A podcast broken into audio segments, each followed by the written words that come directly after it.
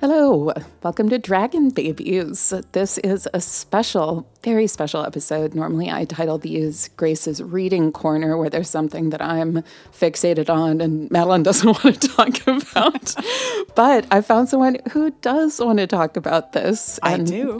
and I'd love to introduce Ranae. Hello. First, you know, before we get in, why don't we just introduce you a little bit and hear a hmm. little bit about your experience with fantasy with we can talk more in detail about old Grendel impressions once we get to that part, but why do you like books, Ranae? I like books because I read them always, and they were the escape from, not the escape, almost the welcome into life. Mm-hmm. I lived in the woods. I grew up in the woods. I would go down to the pond and sit in a rock because that way I was away from my younger siblings. Who uh, Grace and I are both oldest children. You'll hear that. Mhm. I love them. My younger siblings were wonderful, but it there was no peace. So I would go to the pond and sit on a rock and read, and um, books were wonderful. I think a lot of us share a similar sentiment, escaping from maybe the people in your life for a moment so that you can enter a different world. Yeah, and the different world you entered helped you understand the people back Yeah. at the house. For sure. Yeah, and what you could and couldn't do with them. That's right. Hopefully, we're not going to follow too many examples from Grendel. no, Grendel was not that. We won't be smashing any heads um, in any uh, uh, immediate futures of ours. I also wanted to mention that the reason that we both thought about Grendel recently was after we covered the Snow Queen, and Ranae, as one of our very faithful listeners, listened to the episode, and we both really had this creature crawl out of the depths of memory toward us. I called him a creature again. Have to work on that. this being, um, and I had an itch to reread this, and I'm really glad we did. So thank you, Ranae, for supporting me in this. I'm glad. For Grace's reading corner, I'm I'm always alone. it's the first one I've done with another person, so It's fun. It's a very too. special oh, yes, episode. It's sort of like I've come down into your Grendel hole here. I know. we mentioned yeah. sometimes we do record in a corner of our basement. so Mm-hmm. we're definitely in the cave. We're below the fire snakes. We're safe here. yeah. No uh, wandering heroes are going to come and try to destroy us. And I'll also just mention that Ranae is my mother in law. That's one of our many connections. Yes. So you'll see uh, the connections to the little cave where the mother lives with the son, and this is the mother with the daughter-in-law. But I don't think I'm I think not that's in the the, end of that's the end of the connection. Agree. I think we're I good otherwise. we are today discussing the novel Grendel by John Gardner, published in 1971. And Grendel is a book that I read when I was a teenager. It's really stayed with me. I've always loved, and we've talked a lot on the podcast about fractured fairy tales and retellings of really popular folklore. And Grendel really falls into that category, although it's very much a book for adults and is not done in a YA style. No. But I'm really excited to talk about the ways in which this book feels like a fantasy to me and just some of the storytelling techniques that Gardner uses and the ways that I think it kind of fits into the pantheon of fantasy works that we've covered. Ranae, would you like to describe the cover on the ebook that we both read? Oh, it's this gorgeous picture. It's all in golds and browns of a creature that's um, part human and part mole. Maybe. Very Looking fuzzy. up- yeah, looking up at the upper regions with its mouth open and its eyes kind of closed and sort of yowling, clearly yowling. And it's got a light colored, delicate belly. It does have a soft little belly. There's an immediate hint at the humanity that resides within. I love this cover. I couldn't find the name of the artist anywhere, um, and I don't have my physical copy anymore.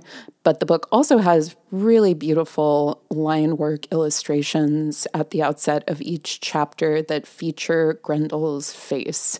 And those are illustrated by Emil Antonucci. Um, and I think he did the first edition cover as well, which has another very simple line rendering of Grendel howling up at the sky. So this is a this is a slightly more fleshed out version. There's a little signature in the corner of the cover, Grace. I know, I but I couldn't read it. it. I looked at that too. I was like, a clue, a clue. um, but it was too scratchy mm-hmm. for me to make out.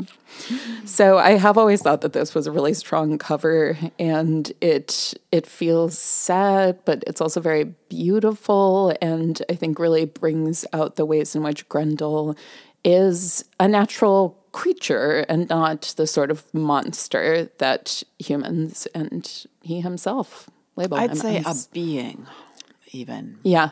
Not not a creature often seems like a a creation, you know. Yeah. I guess by God, but Yeah. Well, and Grendel is maybe one of God's creations as well. Mm-hmm. yeah, that's it's yeah. Very vague. with that. yeah, we'll we'll talk about that. so we do thoroughly spoil every book that we cover, as you know. I don't know that this book is super spoilable. I think everyone knows the bare bones plot of Beowulf, which outlines the general plot points of this book.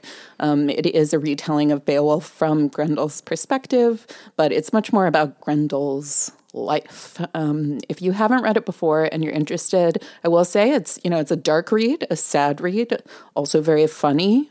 Also, very beautiful at times. Um, I think you need to be in the right mindset for it, but I do pretty universally recommend it. And the writing is just unbelievable. And if you haven't read Beowulf, mm-hmm.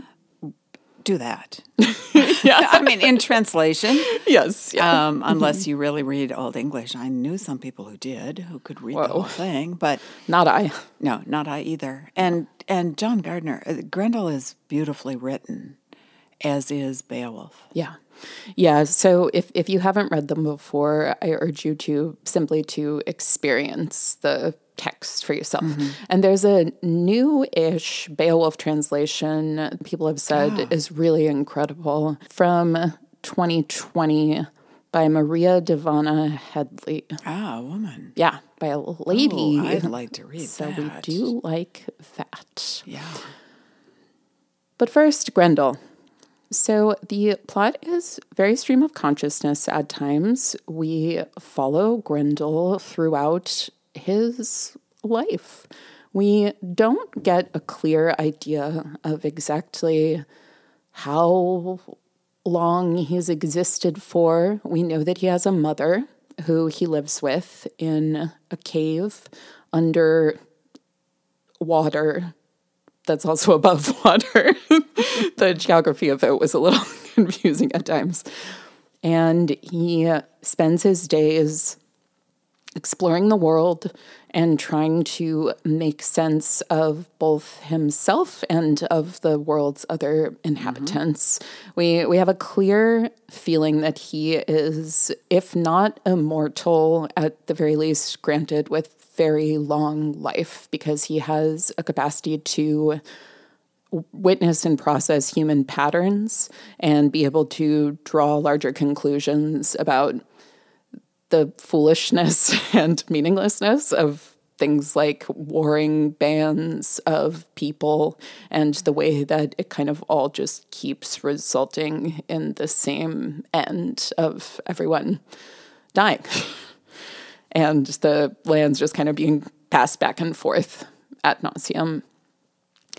Grendel begins to gain some semblance of structure in his life when he decides to begin attacking a major hall, which is run by a king named Hrothgar.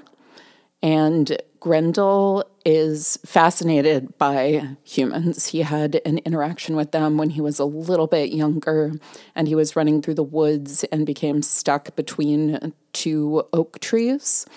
And he almost died while he was in the trees. Um, and a group of people came and were witnessing him and seemed like maybe they could understand that he was trying to communicate with them, but then they also decided he was a tree spirit. And ultimately, his mother came and saved him after he was stuck in the tree for a long period of yeah. time. So, ever since then, he has been really fascinated with just watching these people that live near his cave and also watching them amass greater wealth and grow their kingdom through the kind of marauding that I mentioned a little earlier. And it becomes clear that they're becoming one of the major powers in the area by forcing other bands to unite under them through violence and threats. And yeah, and extracting like taxes and the like. And also, he realizes that they're related to him because he can understand their language. Yeah. And when he's in the tree, they some of them almost recognize that they can understand him and they think of feeding him for a bit, but there's just that moment of maybe they'd connect and then it it falls apart. Yeah, there's that flash of realization that's you're right, really important. That's when Grendel begins to see that he can exist sort of in the same realm as humans. Mm-hmm. Um, before then, he he had mentioned at different points because the whole narrative is first person perspective, and he'd mentioned that he was to a lot of human eyes nothing more than a, a shadow on a rock, and it felt to me kind of that that mm-hmm. feeling from some fantasy where you can't really see one of the fae folk, yeah. um, and they can kind of just pass by you. Um, but Grendel becomes interested in, I would say, finding ways to connect with the humans. And by connect with, I mean kind of have an impact on their lives. And the way that he finds that is through storming into the hall and murdering people. Um, well, there are better does, ways to express yourself. I he does say. try to communicate with them. Well, it's when yeah. So the the other important piece is that they get a really talented bard that comes mm. to town because he's heard of Hrothgar's growing power, and he's really, really talented. Um, he's called the Shaper. That's what mm Grendel calls him because she shapes these incredible stories, which Grendel recognizes as both incredibly powerful and beautiful and also false. Right. Um, he's telling lies about the history of these different bands of people and creating a narrative that is going to stir people to action, to religion, to belief, whatever, to support in their king, whatever it might be. But Grendel knows that it's all just a fabrication. But he too is affected by the Shaper. Mm-hmm. And that is when he tries to run into the hall and fling himself down and say, help to them. Yeah. yeah. Um, but they can't tell, and this happens throughout the book, and it's so funny and sad that they can't tell if he's laughing or screaming. Um, there's there's no connection there for them to be able to sort between the two, um, and he's a mysterious beast to them, and he's frequently misunderstood. So beyond that, I, I, guess also before he starts the attacks in earnest, he decides that he's going to go talk to the dragon. So Grendel sort of passes out of time and space and transports himself to a dragon who he has mentioned before in the narrative, kind of as a memory, kind of also as a presence that he just mm-hmm. feels also existing in the world because Grendel is so alone and so unlike all other beings. It's him, his mom, and then the dragon. And he decides to go to the dragon to try to get some kind of perspective, I think, on what he witnessed with the Shaper specifically and the way that he's beginning to feel emotions for the humans or yeah. that or that he could even be stirred by the humans mm-hmm. because Grendel has already been experimenting with nihilism, existentialism, not believing in any force existing outside of what you create. And the dragon confirms all of that. The dragon is totally over humanity and the silly little ants that roam around. And the dragon ultimately tells Grendel that his only advice for him is to find a pile of gold and sit on it. That's yeah. all he has. So this this isn't helpful. Um, it's it's not going to give Grendel the comfort that he's seeking. So after that is when he does begin attacking the castle. I think it starts because he's just listening to the Shaper mm-hmm. one night and listening to the songs. And then he's discovered by some of the yeah. soldiers. And in that fight, Grendel realizes that the dragon has enchanted or cursed him, depending on how you look at it, and he can't be harmed by swords. So he's now safe from or damage. Arrows. Yeah, by by weaponry, by, yeah. he is essentially impervious to anything that the humans bring against him. Mm-hmm. There is a particularly brave Thane, one of the like exalted soldiers named Unferth, who tries to challenge Grendel and Grendel takes it upon himself to like break his mind um, and refuse to let him defeat him, also refuse to kill him so he doesn't get a heroic hero's death. He just forces him to go on existing, just unraveling everything that Unferth believes about what a hero is and how he can fulfill that identity. And Unferth even goes to Grendel's cave, tracks him all the way there. Um, and it's the only time in Grendel that any anyone appears in the cave, which to me always felt like this ultimate place of safety. Um, and so it, it is very jarring when he shows up there, but he still can't do anything. And Grendel just gently carries him back and puts him in front of the hall. And there's a really funny line that says, And I killed the two guards there so that they wouldn't misconstrue my actions. like he didn't want to show, like, I'm not being nice, I'm being mean, I'm being bad. Yeah. Just trapping this man in his failure as a hero. Unferth can speak to him. Yeah, Unferth is willing to listen yes. to him. Um, so the two of them, and and that's why Unferth is driven mad by him because Grendel's telling him, like, you're you're not a hero. You can't defeat me, and your life means nothing. And Unferth is just like, no. Um, so they have a relationship of mm-hmm. sorts, and Unferth continues to not be able to stop him and Grendel continues to attack. He usually ceases to attack in the winter time, um, and that typically is when he kind of lays low and sort of hibernates sometimes. Um, but this goes on for 12 years. Grendel also witnesses the rise of another group of Thanes and a king who is named Hig- Hygmod. I don't know how to say any of these names. So Grendel is noting this other growing force and sees that Hrothgar brings an army to attack Hygmod and his people.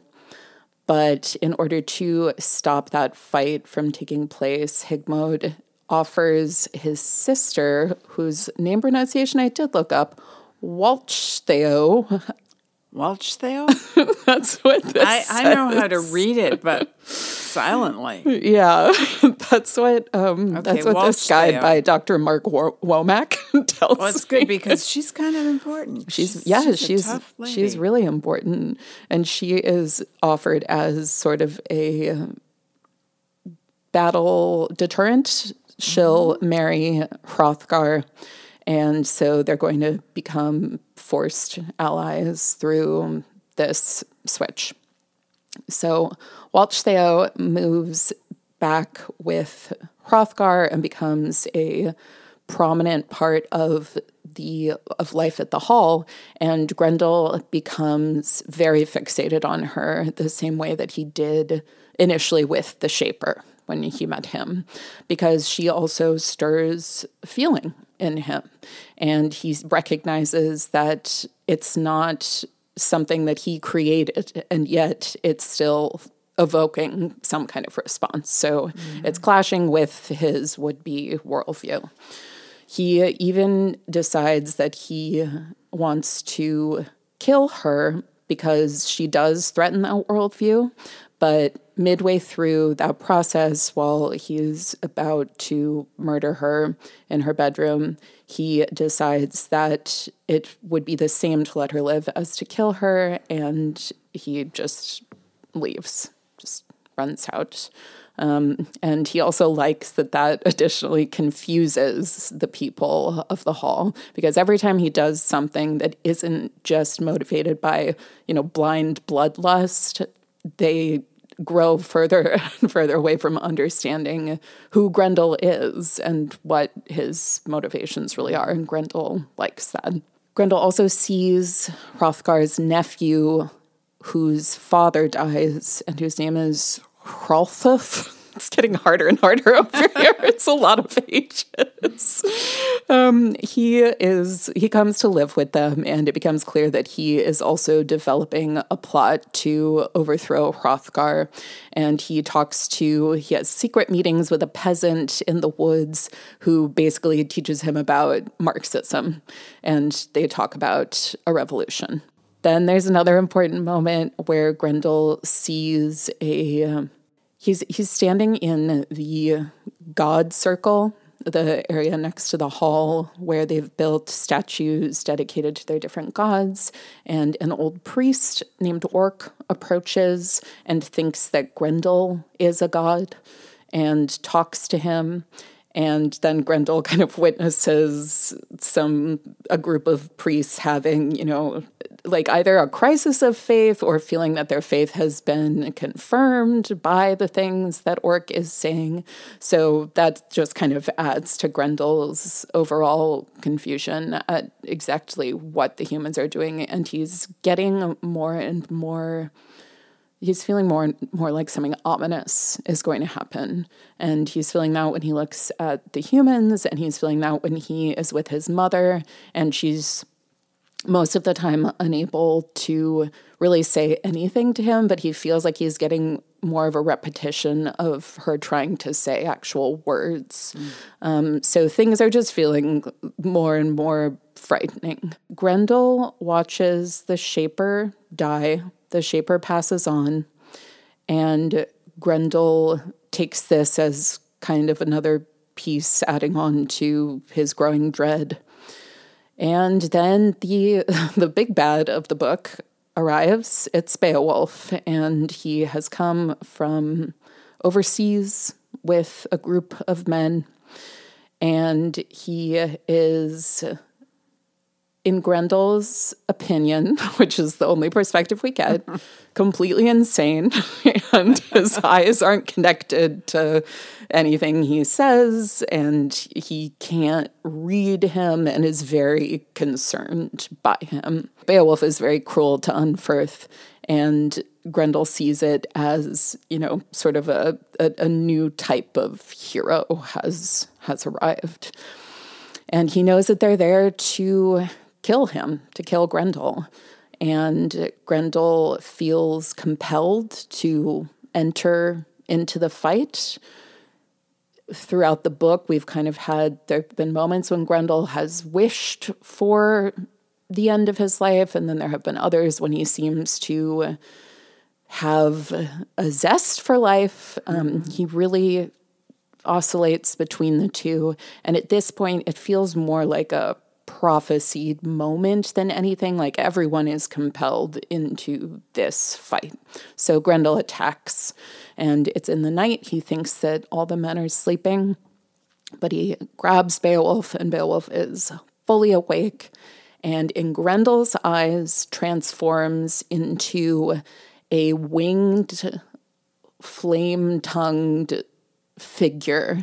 Um, it's hard to, sometimes he feels like an angel, sometimes kind of draconic, and is also saying the same existentialist things that the dragon said to Grendel when he was with him. And he tears off Grendel's arm. Grendel is for the first time since the very beginning of the book, when he was caught in the trees, actually in danger and in mm-hmm. great pain. And then there is a very, there's a moment that's really left to the reader to decide exactly what happens when Grendel is standing at what he feels is the edge of an impossible abyss. And we don't know exactly how his life ends. And he wonders if what he's feeling is joy. Yeah. That's the end, he says. and there are all these animals gathered watching him, and he says, Grendel has made a mistake, and may you all too. Let's get into our old and new impressions. Yeah. When was the first time that you read this book? Well, it was trans it was written in 71, which was right before I graduated from college. Mm-hmm. So I did not read it till quite a bit later. I had read Beowulf in college, and um, and I brought what I actually reread, Grace, were two the introductions to these two translations oh, nice. of Beowulf okay. that I had, and that has been fascinating mm. to me hmm. because the one that probably was mine in college. So this is probably the one that I read when I was young before Grendel was written. It was, yeah, um, copyright is early 57. Cool.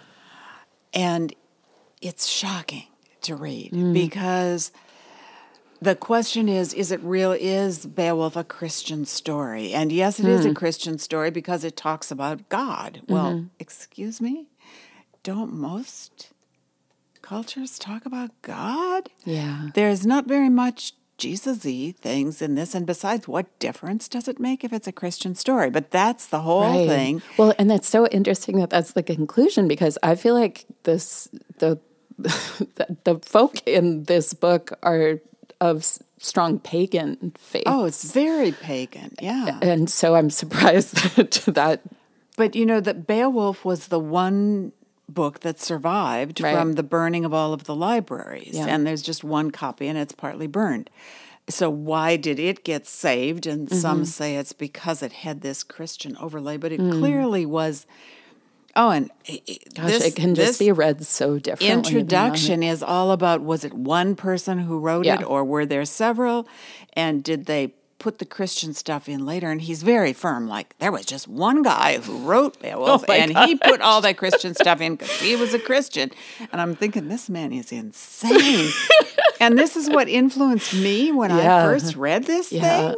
Was that, and yeah. then it's all and about, much more susceptible to yes, that kind of suggestion. That's true, and and then there's all this stuff about how great our culture is, and our culture is Beowulf's, I guess. That's yeah. what you know, like all this hero-y stuff, and yeah. it's it's re- reading it now was just kind of outrageous mm. to me. Mm-hmm. So that's that's the start. Um, what was the other introduction like? The other one is more gentle, comes okay. later, and not quite as um, ethnocentric and male okay. dominated, yeah. but still there. Mm-hmm. So the the next important thing for me is that when I was in grad school, then I, well, and I started reading other ancient literature, and learned something that makes a whole lot of sense that the earlier religions were mostly mother religions and then they moved from mother religions to you know like the great mother the mm-hmm. um, earth mm-hmm. to mother and child, Yeah. and that quickly became mother and son. Now, there you've got the mother and Grendel, Mm-hmm. who were hmm, like original beings, Yeah. probably. Yeah. And and I suddenly began then to see Beowulf as these these men who had stolen Grendel's mother's land and then they were pretending it was theirs. And all of this hero-y stuff, like whoever can kill the most is the greatest one. Yeah. Whereas the mother religion was if you could protect the children, you were great. Um, then Gardner, I probably about in there read Grendel. Mm-hmm. And Gardner was clearly responding to new evidence of other be other humanoid beings, Yeah. Neanderthal and the Yeah. like. And were they like humans? Were humans better than Neanderthal and other early mm-hmm. humanish forms? And how did they get along together? And did they ever mate? And mm-hmm. you know, those kinds of questions were all up in 1970 when he wrote this. Yeah. So he's, I was, I liked when I read it, but I was always pretty annoyed at how he portrayed Grendel's mother. Mm-hmm. Because in Beowulf, she gets more airtime than she does in.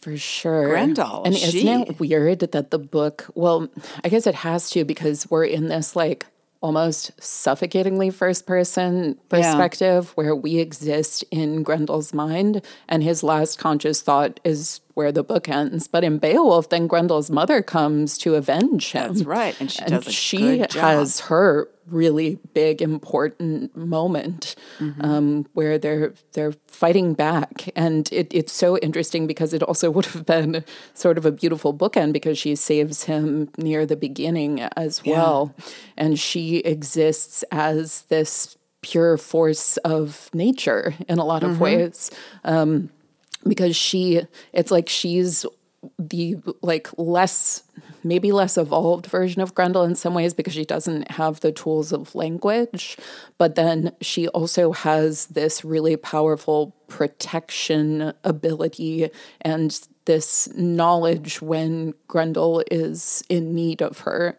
So that feels like that's playing into her sort of like almost deity like abilities Right. And I have the sense that maybe the people who sang this song mm-hmm. before the Beowulf writer wrote it down had more honor for Grendel Yeah. and for his mother. She may have even had a name, who knows? Right, instead of just existing Yes, in and- relation to him. And I think she could talk. I mm-hmm. didn't kind of like the way now when I mm-hmm. read it, I see how Grendel looks down on his Yeah. mother. She's just this consuming mother needy thing.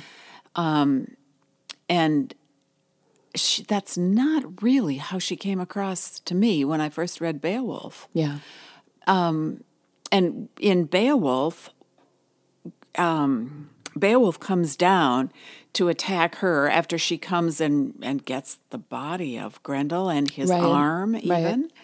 And she avenges him, and then she goes back to her cave under the water. Mm-hmm. That's pretty clever to have created a cave under the water I when the world know. is taken over by it's humans. very impressive, and there are fire snakes to guard the entrance. There are, and there are other beings off in the Mm-hmm. corners that Grendel knows about, but he can't really talk to them. And Yeah. She knows the dragon.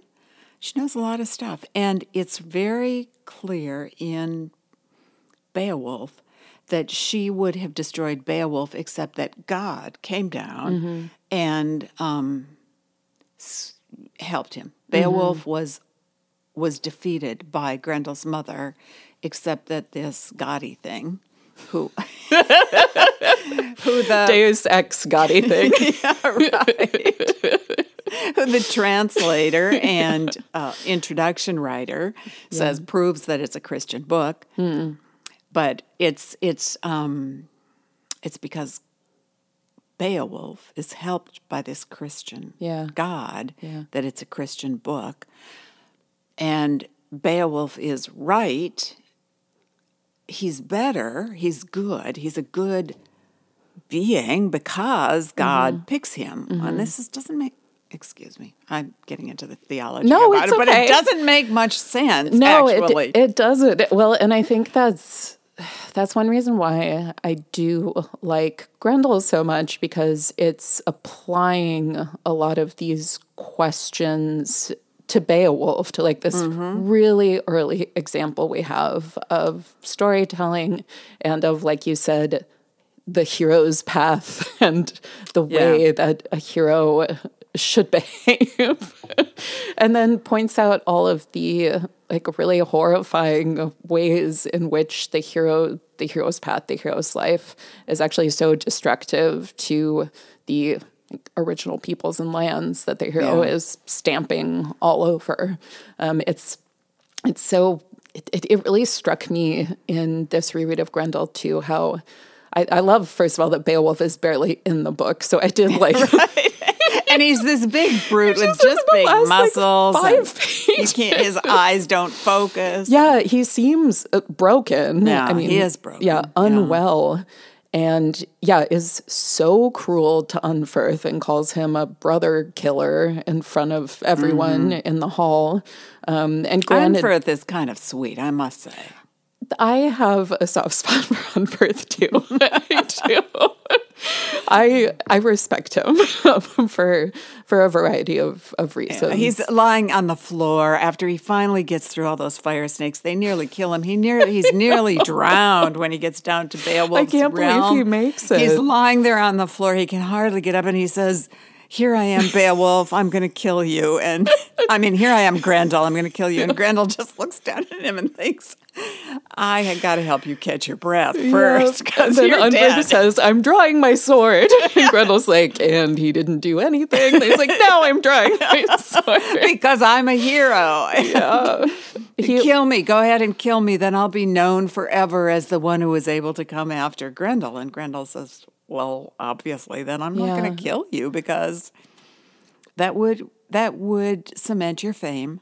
Right, And exactly. we're That's just not going to do that. That's dear. what he's avoiding. Like Grendel is all about subverting expectations and messing with the humans, you know, their bodies and his attacks, but like their expectations of him and mm-hmm. their overall. I think Grendel feels so. He feels so shaky in his understanding of how the world functions sometimes that he wants to pass that uncertainty on. And I think that's one of the reasons why he likes confusing people. And I want to say, Grace, that Grendel is a pretty good example of what men of my youth Mm-hmm. were like. yeah. totally involved in themselves and undercutting the hero tradition, but Yeah. thinking that they were then the right tradition, Yeah. and seeing women as either consuming mothers or beautiful princesses who, you know, this great queen. She is really remarkable, but she, um, well, uh, the way she's remarkable is she can calm down these men. They're Yeah. all fighting, and then she comes out with the mead bowl and speaks sweetly to them and makes them all sit down. And and she's given up her home, and she's got these two sons that she realizes their cousin is going to kill because that's the only way he can take over Yeah. the kingdom because there's no room for. She even says to her Yeah, she voices husband, that. like you've got too many sons already. You've got three. You don't Yeah. need more sons because you can only pass it on to one. Yeah. It's it's a brutal kind of worldview that that we've come out of in some ways. Mm-hmm. Uh, anyway, uh, she's portrayed in a kind of positive light, but as because she's beautiful and because Mm-hmm. the men will fight over her, and she was this peace offering. Mm-hmm. And then uh, before Grendel doesn't kill her, what he does is spreads apart her legs and looks at the horror place. Yeah, between her says like legs. the horrible hole or something. Yes, I'm like, thanks, yeah. Grendel.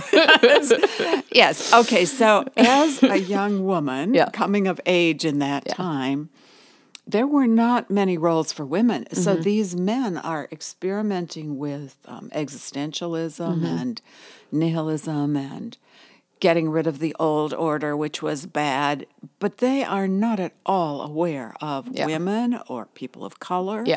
Or this is a very white male Yeah. kind of thing. It's and so they're narrow. so stuck. Yeah. So sadly stuck. But Yeah. but they're trying. We'll mm-hmm. admit they're trying. Yeah. Gardner made big steps. Yeah. no, there's truly like so much to say. I okay, so my my old and new impression. I read this for an English class in high school. Um, I think I was about 16. And yeah, I think it was junior year um, in a very uh, confusing English class where our professor, our teacher, um, had to like leave for medical reasons, Oh. like partway through, and then we just like no, didn't have a teacher for like the rest of the year. We had to write, um, you know, like many uh, theses that year, and ours were just like passed out to the entire English department. Um, so you had the luck of the draw for who would grade it. So we were all terrified. Oh dear. It was I, so I say all this to illustrate that class was a disaster, but I did really appreciate reading this. And reading it as a teenager is a very different experience from reading it as an adult. Um, I found it I found it very depressing when I read it when I was a teenager. Um, I also, you know, had never taken like a philosophy oh. course or been exposed to some of the ideas that are being played with Yeah. throughout this. So if you take it mm-hmm. right on its face, it's like, oh my gosh, you just you gotta like, you know, get a chocolate bar, like take a walk outside in the sun. Does the world exist or have you made it up? yeah, like come on, my guy. Like we got other things to think about here. and and like Grendel is he's so fascinating to me because on the one hand, I really I respect the way that he is so he's so intent on creating a or at least attempting cre- to create a full world for himself when he is so alone. I mean, he Ah, he wants someone to talk to. No one, and he's constantly doing these little like capers and making jokes just just to himself. And there are moments when he says, "I jauntily tip my pretend hat." stuff that's like or at the beginning he's like throwing a tantrum when there's a ram that's annoying him um, that's climbing on a hill and then there's an aside that says it was mostly fake so he's like Yes. admitting to himself that he's throwing a fake tantrum to himself like it's really funny. I, I didn't pick up on the He's humor. such a very teenager. much. Yeah, he's that's the thing. He's like such a whiny brat, Yeah. but also like what would cause him to emotionally mature if he weren't really focused on doing so. Um, and I found a quote from Gardner about one of his main goals with Grendel, which I thought was really funny. Um, and he said he wanted to go through the main ideas of Western civilization, hmm. he said, which seemed to me about 12, and go through them in the voice of the monster with the story already taken care of from Beowulf, with the various philosophical attitudes, though with Sartre in mm-hmm. particular, mm-hmm. and see what I could do and see if I could break something out. And I saw another quote from him where he called. Um, Sartre, like he's a whore intellectually, figuratively, and morally, but he's a wonderful, wonderful writer. and anything he says, you believe, at least for the moment, because of the way he says it. And I feel like that really came through, especially in the scene with Grendel and the dragon, where Yes. Grendel is like experiencing the first stirrings of true emotion through storytelling, um, which is also really interesting from a fantasy perspective. And then the dragon is just like, absolutely not. like, it's all meaningless. There's Yeah. nothing there. Don't get caught up in these lies. You create everything. At the same time, it's just such a cruel outlook, and there is no regard for anyone else. And it's no wonder that Grendel's like, well, it makes me feel something when I yeah. murder, so I'm going to do that. And at times he refers to himself as a monster, but then at times he kind of pushes back against that and is like, well, according to the Shaper, I am one of the sons of Cain, um, because yeah. the, the Shaper tells the story of Cain and Abel, and thus I'm a cursed beast. And there's a really good line I saved that says, He, the old shaper, might make it true by the sweetness of his harp, his cunning trickery. It came to me with a fierce jolt that I wanted it, as they did too, though vicious animals, cunning, cracked with theories. I wanted it, yes even if I must be the outcast, cursed by the rules of his hideous fable. So even though yeah. he's being excluded, and worse than excluded by these stories, he's being damned. He mm. still is seduced by them because it's something to something to give a little meaning to that cold void that the dragon yeah. insists surrounds him. And when he starts um, killing and becoming part of the songs they sing. It's when he says, I exist now because I am someone in the story. I'm I'm the one who's killing people. So yeah. therefore I exist. And it was And he makes the heroes because they couldn't exist right. without him to fight against. And the dragon told him, You're important yeah. because they need you. Otherwise they don't have any reason for doing any of the things they're doing. And obviously they're doing none of the important things they're growing nothing mm-hmm. they are taking care of no cattle mm-hmm. they're not doing anything that's life support they're just being heroes and that's what heroes do is just ex- they're they're just expanding their empire i mean mm-hmm. that's the that's the primary focus and early on grendel watches how they um, ruin the forests by mm-hmm. cutting down the forests and putting fields and they mm-hmm. they just keep spreading and they ruin what was beautiful mm-hmm. in his earlier years. Yeah. And I think there's he like both hates and appreciates that he does see so much overlap with himself and the humans. Right. And there was one line that really stuck with me that was the desires only limits our desires needs. And Grendel said that to explain why he didn't just kill them all. And he says yeah. that he has an allotted quota every year for mm-hmm. how many people he's going to kill so that they can continue to essentially like play act their civilization that yeah. he is, you know, not just murdering among, but witnessing. And mm-hmm. it's like his his only source of entertainment. I don't know. It's, yes. it's something beyond that of being too. I mean, they make him in the same way he makes them. Like he is giving everyone an identity by having this role in the way he menaces the hall. Like he's so, making yeah. them greater and he's making himself into a bigger, like more storied figure as well.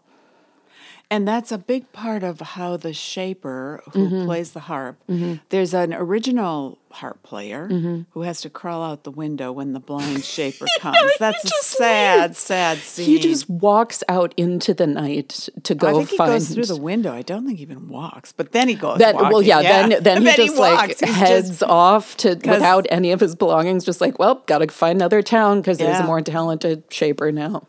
And the shaper who comes in who's blind has a young boy with him who has to take over as the shaper. Yeah. Years, years and years later. But um, so the shaper it's it's an interesting commentary on mm-hmm. the writer and this mm-hmm. way on fantasy fiction because yeah.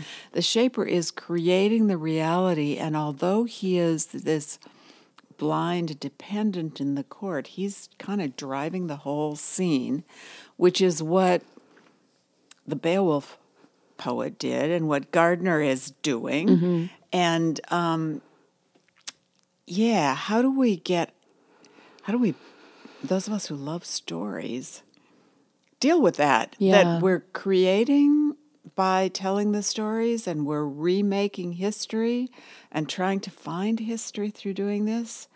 And it's, yeah, you can get into a hole. No, totally. And the villains that we create, the monsters that we create Yeah. in our stories become real in their own way.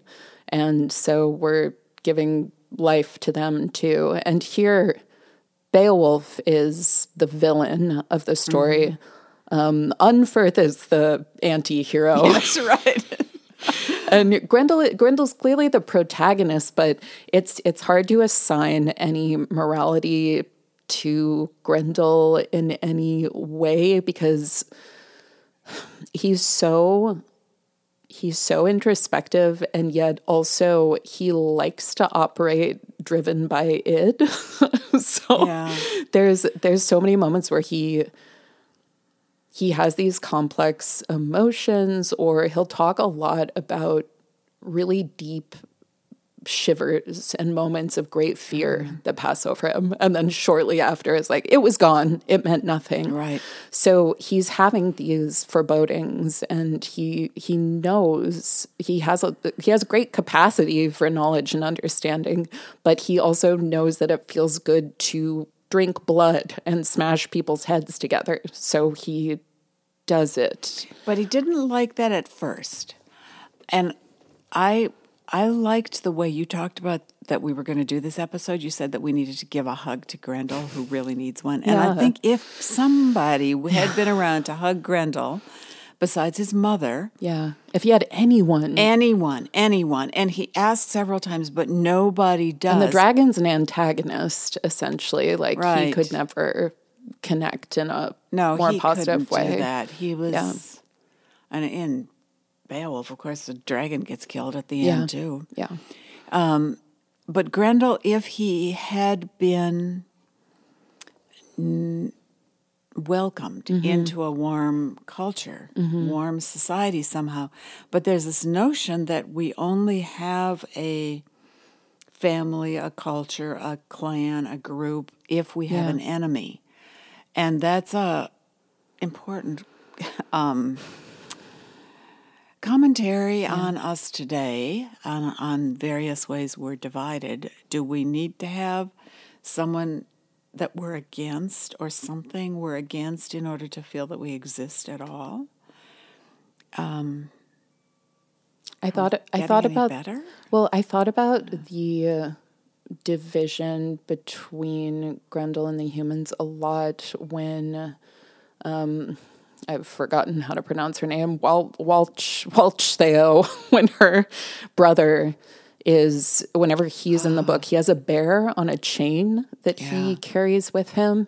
And I thought it was interesting the way that Grendel commented on the bear because that was sort of another way of being that Grendel hadn't really encountered before because he is, you know, someone Grendel would just say is a dumb animal, but is also being used as a greater tool and force of intimidation. Right. And there's such a, I mean, with when there's a, ever you know a trained bear like a bear on a chain anywhere in literature, I just like feel so much sad, great deep sadness, um, and I felt like that was another moment where Grendel is sort of recognizing that the humans might see him as something akin to that bear on a chain, um, and the way that really everyone except Unferth is so determined not to understand what he's saying. Right. Like they don't want to lift that veil. And I think that's one of the that's one of the interesting fantasy components of the book too, in in my opinion. Um, like I mentioned with the parallel to the Fae going unseen and Right. unnoticed, um, the way that they share a world. Grendel and his mother were definitely there first and probably lived pretty differently than the way that they do now, hidden away in their safe underwater cave with the other mysterious beings who have also been kind of forced out of memory so that they no longer exist in the mm-hmm, same way. Mm-hmm. They're the the like magical original creatures of the Right. land and then grendel talks so much about order throughout the book and how order is a way for humans to pretend that they have some kind of influence on the chaos around them, um, but that order can never really exist. There's a line where he says, and this is almost at the end of the book all order I've come to understand is theoretical, unreal, a harmless, sensible, smiling mask men slide between the two great dark realities, the self and the world, two snake pits. Mm-hmm. And I think that is also another piece where I was just thinking about fantasy versus reality and the way that Grendel exists versus the way that the humans with their expanding empire do. And what, I mean, what Grendel's goals are is impossible to even say because he's really just existing as so many, you know, immortal or granted with very long life figures do because they see the greater patterns and they mm-hmm. know that they can't really make the impact that a human in their short life might be striving to make. Yes. What were you going to say? I have two different things I want Yeah, to say. The first one I'll say is about um, the dragon talks about free will. Mm-hmm. And that's kind of fascinating because the dragon sees the future and the past. And he says, but you can see the past, but that doesn't mean you created it. So you think that just because I can see the future, I'm making that happen, but I'm not. I'm not making it happen any than you made the past happen that that you see, Mm-hmm. which was an interesting argument. Yeah, and I, that whole scene is so funny too because he keeps changing analogies to try to explain what his experience of both the past and future at once is like. Yes. And then he's like, You don't understand. And Grendel's like, I'm trying. I know. It's a really good line where it says, I clasped my hands to show my seriousness. Just picturing Grendel being like, Please. I'm the dragon says, "Be quiet. You have nothing to say." He's so over it. And like, Mm. if Grendel is alone, the dragon is even more alone. so, you know, it's Yeah. also another difficult place to be in. So my other thing Yeah, was about food, because I know you have to talk about imagine uh, pretend food. So Grendel did not want to eat humans, and when he, He likes cows. was- he likes cows. Yeah. Yes, but when he finally ate a human, he uh, was he made him sick to his stomach. This had to be a learned taste Yeah. and a forced Yeah. taste and uh, an unpleasant one for him it's kind of an ex- a, a demonstration of how he chooses and is forced to become what they're afraid he A monster. is. Yeah. completely. Mm-hmm. I, uh, yeah, I didn't take food notes for this because you guys don't want to hear that. It's pretty gross. Um, but I did save one that also confirms Mm. what you're saying. I have eaten several priests. They sit on the stomach like duck eggs. Because Yeah. Grendel has an interesting relationship with the priests, where they they're the only other ones. Ork is the only other person that Who talks to him. Yeah, and yeah. who heard him. Yeah, and he he hears him immediately. Mm-hmm. But I also think it it's funny because you know supposedly the the priests would kind of exist in a different plane Yeah. where they're like constantly trying to hear one of the gods, which is what Ork kind of said mm-hmm. right away. He's like, finally, like the great destroyer, you're talking to me. He feels like his life is fulfilled because this Right. God he's been serving all of his life now has shown up and is there with him. And he asks him, "Wh- "What is the greatest?" What does he say? He says, "Like, is what is the greatest God's purpose, or something like that?" Um, and then the priest gives like his full philosophical take Yeah. on existence. And then Grendel's just silent. And when the other priests show up, Ork is like, the destroyer accepted my belief. Like, I'm right, I'm right. it's amazing. If God showed up and was like, what's the meaning of life? And then you're like, uh, XYZ. And the guy was like, okay, bye. Because God didn't say anything back, didn't disprove it. And, Right. and, and Ork dies happily then. I mm-hmm. mean, he's going to because Grendel showed up. Yeah, I mean, Grendel, he really enriches their lives, even though he's also introducing so much danger. It's it's a very it's a very interesting push and pull. And to to add to my note earlier about how I feel like he is watching his little dollhouse at work, I appreciated more rereading as an adult the different types of text that are used throughout the mm. novel where we go from prose to poetry to there are portions that are written like a play mm-hmm. with the different directions and scenes and things like that. And i thought that worked really well with the passages where grendel is closely observing the humans unwatched. And we also can't really tell if that's all things he's actually hearing them say and do or if he's creating his own little fantasies about the humans internal lives because we we never hear anyone's actual thoughts it's it's all firmly filtered through Grendel and he is a pretty unreliable narrator Yeah, yes. and yeah, I think that's another reason why uh, it would have been amazing even just to get one chapter from his mother's perspective. It would. That would, I think that would be so valuable to the book. Um, but, but no, Up to you, Grace. How John Gardner has out- passed away, so he can't stop No, I me. mean, he couldn't do it anyway. But was No. he married? Did he have a Uh, daughter yes. or anything? He was married a few times and Oh, he was yeah, actually probably. he died in a motorcycle accident the day before he was about to get married again. oh my! Four days before. Sorry, four days before. Um, and it sounds like he did have kids, but they're not mentioned Mm-hmm. in detail. you know, he clearly like knew well and loved Beowulf, and he taught ancient Yeah. literature and Anglo-Saxon literature at many different schools, including Madeline's alma mater. Um, although from 58 to 59, not when Madeline was there, unless Madeline's also an immortal being. Um, and uh, yeah, so I don't know, but I, I totally agree. This book is really, really, really missing a feminine perspective.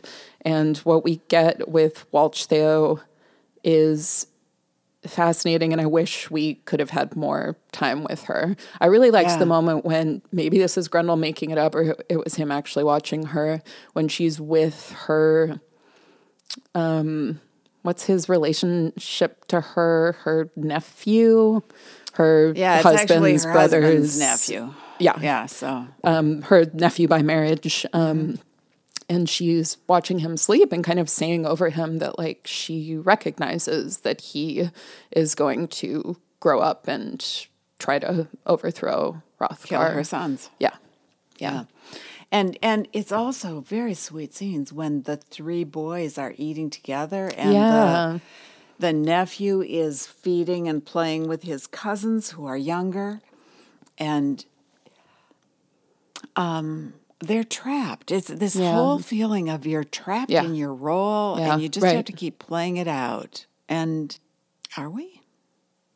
That's what the book is asking us to consider. know, and we're considering it. Dang it. That's why it's depressing to read. Don't read it by yourself. If you're going to Yeah. read it, have someone like Grace to talk with about it afterwards. I I was I mean, like we said, the writing is so stunning, and you've heard some of these quotes. Um, it, it's it's so good. I on the topic of heroism. Okay, I have to I have to read this one more, and then I'm I'm done reading bits, and we'll wrap up.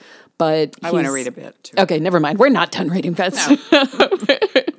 he is talking about when Unferth is challenging Grendel in his cave in like a totally failed way.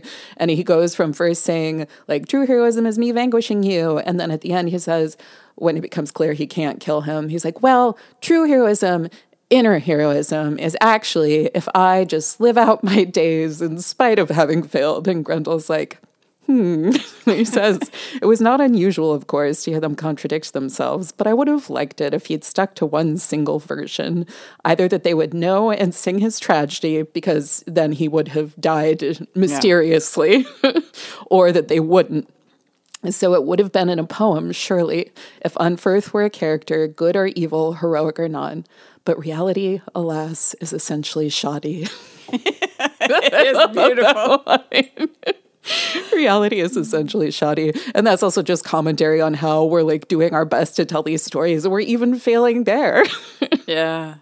Not allowing for all the nuances of what a hero should actually look like.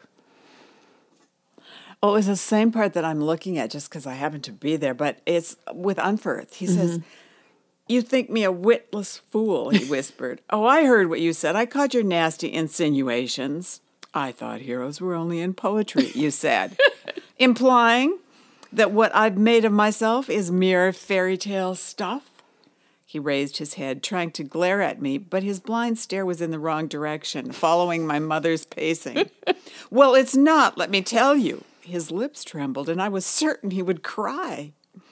I would have to destroy him from pure disgust, but he held it. He let his head fall again and sucked for air. A little of his voice came back so that he no longer had to whisper, but could bring out the words in a slightly reedy whine. Poetry's trash, mere clouds of words, comfort to the hopeless. But this is no cloud, no syllabled phantom that stands here shaking its sword at you. I let the slight exaggeration pass, but Unferth didn't. Or lies here, he said. a hero is not afraid to face cruel truth. I, so love that beautiful. you were re- you wanted to read the passage right before what I was looking yeah. at too. That whole scene is so amazing. The yeah, we're, we're little Unferth heads over here. Totally. I think he's kind of our like normal person uh, access to Unferth, the text. Yeah. yeah, Unferth and maybe the Queen. Yeah. The queen. Yeah. But she, she's just so trapped in such a rigid role, like you were saying, yeah. that it's hard to like really get to see her as a person. And yeah, she really has the most challenging role in all of the court, which is, yeah, keeping everyone happy, everyone yeah. comfortable, passing the bowl around. I was like, when does she get to take a sip from the yeah, bowl? You know, can't just pass the bowl all night. It's not fair.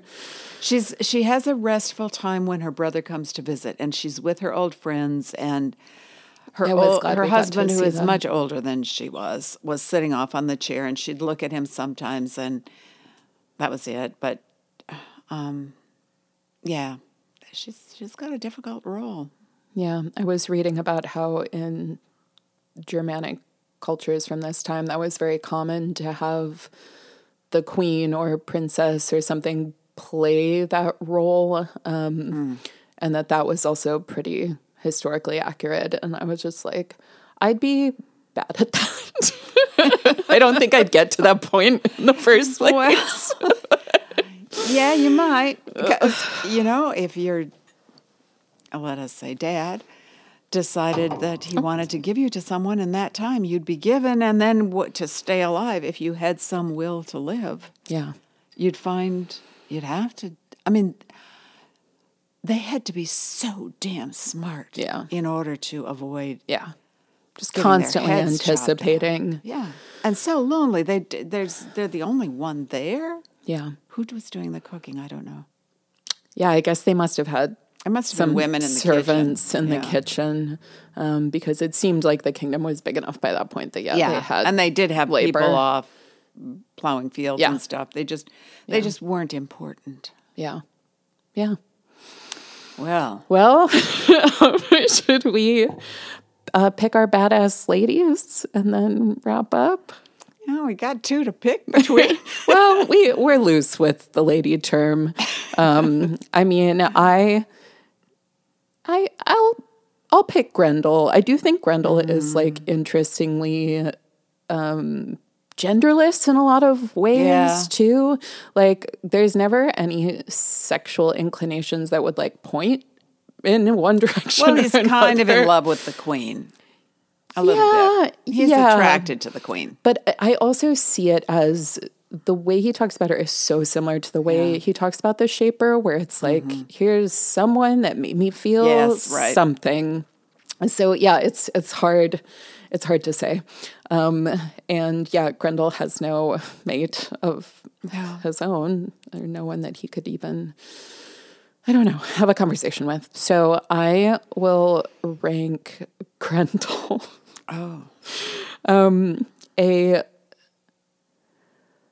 a hug. I just I have to go Yes, back to it. hug. I'm gonna give Grendel a hug and talk to him and hopefully be like, please don't rip my head off. I am not interested in empire building. Maybe I can tell you a little story, but not anything so intense that it's gonna make you upset and make you feel like you have to kill me. Um, yeah, a hug and a story, a hug and a song. That's nice. So now I get to pick a woman or a person? You can pick Unferth if you want. You can pick lady. Wealtheow. Oh, you can pick Oh, yeah, the Shaper. You can pick anyone. Well, I want to pick the queen, but moment I to. think I'm going to pick Unferth. I Yeah. mean, the queen would be great. She needs an escape, and Yeah. she, she just needs out. But Unferth, I think I would give a badge to, because he becomes a human yeah, he in does. a way in this story. He's He- kind of set free from the expectations that were on him, and I imagine was, you know, saved from becoming a figure like Beowulf. Yep. And he's he's kind of miserable, but he sticks around in the court and he watches Grendel and he knows what happened. Yeah, um, Yeah, I probably identify with him most. So I'd I'd give him a badge and say, "You're a kind of real hero Yeah, because you, did got it. a heart." yeah. So it'd be heart shaped. That's really cute. I'm picturing a little red woven mm. embroidered patch. Very into it. Excellent mm-hmm. writing. Well, I think that wraps up our Grendel discussion. Um, thank you, those of you who are listening. I know it's a little different from what we normally Right, cover, but this was really fun. Loved having you, Ranae. Thank you so much It's for great to joining. be here. This was very fun. I loved when we were coming down to the recording room and I saw that you had two books with you, and I was like, "What are they? One is Beowulf. What's Both the other one?" They're both Beowulf. But you know, as a former English professor, I would never expect you to not be clutching little piles of books with you wherever you go.